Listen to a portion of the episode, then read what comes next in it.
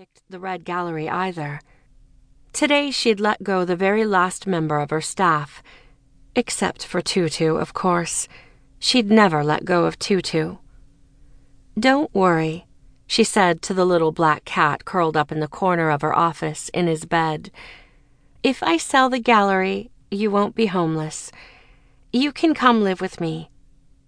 Tutu, short for Toulouse Lautrec, merely glanced in her direction, blinking his luminescent green eyes, before returning to the task at hand, namely licking his right paw for the next ten minutes. Tutu had been the gallery cat for ten years. Her mother had found the malnourished black kitten in an alley two streets away and had brought him here to nurse him back to health. He'd never gotten very big, but his coat was glossy and soft, his eyes bright, and his purrs loud enough to wake the dead. She wasn't allowed pets in her apartment, but what her landlady didn't know wouldn't hurt her. Ten years. Mona had been fifteen when they found Tutu. Ten years. Ten years ago, the gallery had been the apple of Savoy Street, the darling of the art district. But rents had gone too high, and the galleries, one by one, had shut their doors or moved. Only the red was left behind. And now it would close its doors too. Mona rose from her desk and walked to Tutu's bed. She stroked his head, his chin, pressed her hand to his side to feel that marvelous diesel engine purr. It comforted her. She whispered promises to Tutu that he would like it at her apartment, that she wasn't firing him, she was selling the gallery she told him to tell her mother, her mother had been certain cats could communicate with the dead, that Mona had done all she could to save the red. No banks would loan her money. The credit cards were maxed. Bankruptcy was imminent.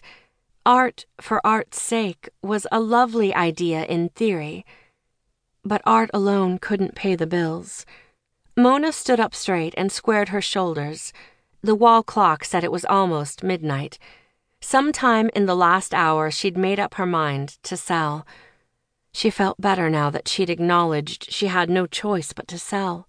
The numbers weren't going to magically multiply, no matter how long she stared at them. Might as well give up, go home, and sleep. She slung her black bag over her shoulder, took her red coat off the hook, and laid it over her arm slipped her feet back into her black heels, and blew a goodnight kiss at Tutu. Time to lock up. Time to give up. Except there was a man standing in the gallery. Mona gasped, her hand over her mouth. It didn't seem he had heard her gasp. He didn't even turn to look at her. She swallowed hard, her heart running like the white rabbit. He was tall and broad shouldered and wore a three piece black suit. He had one hand on his hip, one hand on his chin. Although his clothes were modern and he looked about forty years old, there was something about him that looked old. No, not old. Old world, perhaps. Yes, that. Old world. She could think of no other way to describe him.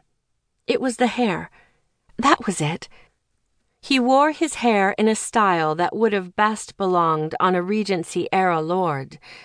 Black and tousled, rakish even. He reminded her of Eugene Delacroix's dashing self portraits. Dark eyes, black heart. To Mona, he looked like the devil gone courting. But who was the devil's lucky lady?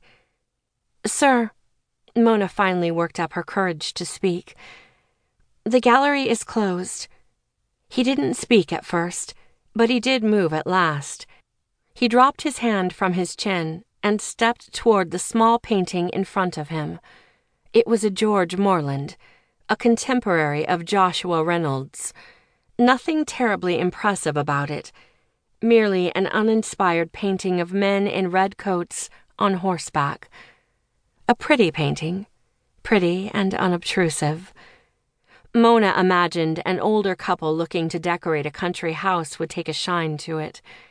All it had done in the four months it hung on the gallery wall was gather dust.